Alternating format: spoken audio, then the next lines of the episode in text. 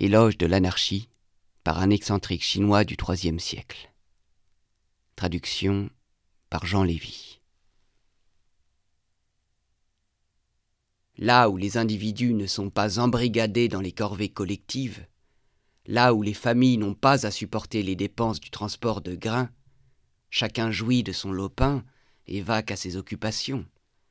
On suit le rythme des saisons et on cultive selon la nature des parcelles. Tous ont de quoi se vêtir et se nourrir au sein de leur famille, et il n'existe aucun conflit ni rivalité d'intérêts au dehors. Voilà qui montre bien que le goût des armes et de la conquête n'est nullement inhérent à la nature humaine. Lorsque les peines symboliques avaient cours, personne n'enfreignait les lois. Mais sitôt que les règlements se sont multipliés, brigands et voleurs ont proliféré.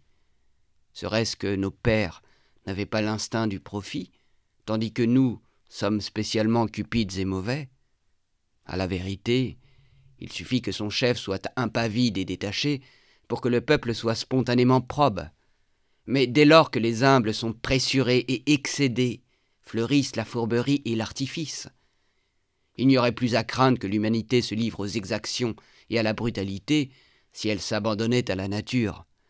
Mais on fait trimer le peuple sans relâche, on le spolie sans mesure. Les champs sont en friche, les greniers vides et les métiers muets, en sorte que les gens n'ont rien à se mettre sous la dent ni sur le corps. Comment, dans ces conditions, s'étonner qu'il y ait des troubles? On aggrave les désordres en voulant y remédier. On renforce les interdits sans mettre un terme à la délinquance, bien au contraire.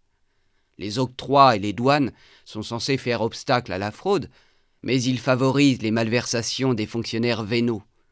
Le poids et les mesures ont été institués pour empêcher la tricherie, mais ils sont la bénédiction des fripons qui s'en servent pour tromper et berner. Les dignitaires ont pour but d'assister le souverain dans l'adversité, mais les ministres félons n'ont qu'une peur, c'est que le souverain ne soit pas aux abois. En principe, les troupes ont pour mission de restaurer l'ordre, mais partout où elles passent, elles sèment la mort et la désolation. Tous ces malheurs sont le fait du prince. Les luttes s'exacerbent en proportion du profit. Les riches et les nobles jouissent d'immenses avantages, tandis que les biens que les humbles se disputent sont infimes, et leurs querelles ne prêtent pas à conséquence. Ils n'ont ni vaste territoire à envahir, ni place forte dont ils pourraient bénéficier, ni or ou trésor à convoiter, ni pouvoir à s'arracher. Ils ne possèdent pas l'autorité permettant de rassembler autour d'eux une foule de soldats.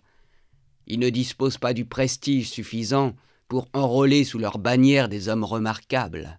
En quoi peuvent-ils se comparer à ces souverains qui, dans un accès de rage, lèvent des armées, disposent les troupes, harcèlent des peuples innocents et agressent des pays qui n'ont rien fait? Cela marche sur des monceaux de cadavres et font couler des flots de sang. Il n'y a pas d'époque qui n'ait connu un de ces princes sans foi ni loi qui mettent l'Empire à feu et à sang. Existe-t-il une seule principauté où des sujets loyaux et probes n'aient eu à pâtir au-dedans et les ossements du peuple à blanchir au dehors. Comment ces tragédies pourraient-elles se comparer avec les désagréments causés par des dérisoires rivalités entre particuliers? On a reporté sur le prince l'obéissance au père. On a troqué la piété filiale contre la fidélité au chef. Dans tous les cas, l'absence de prince ne peut être pire que son existence.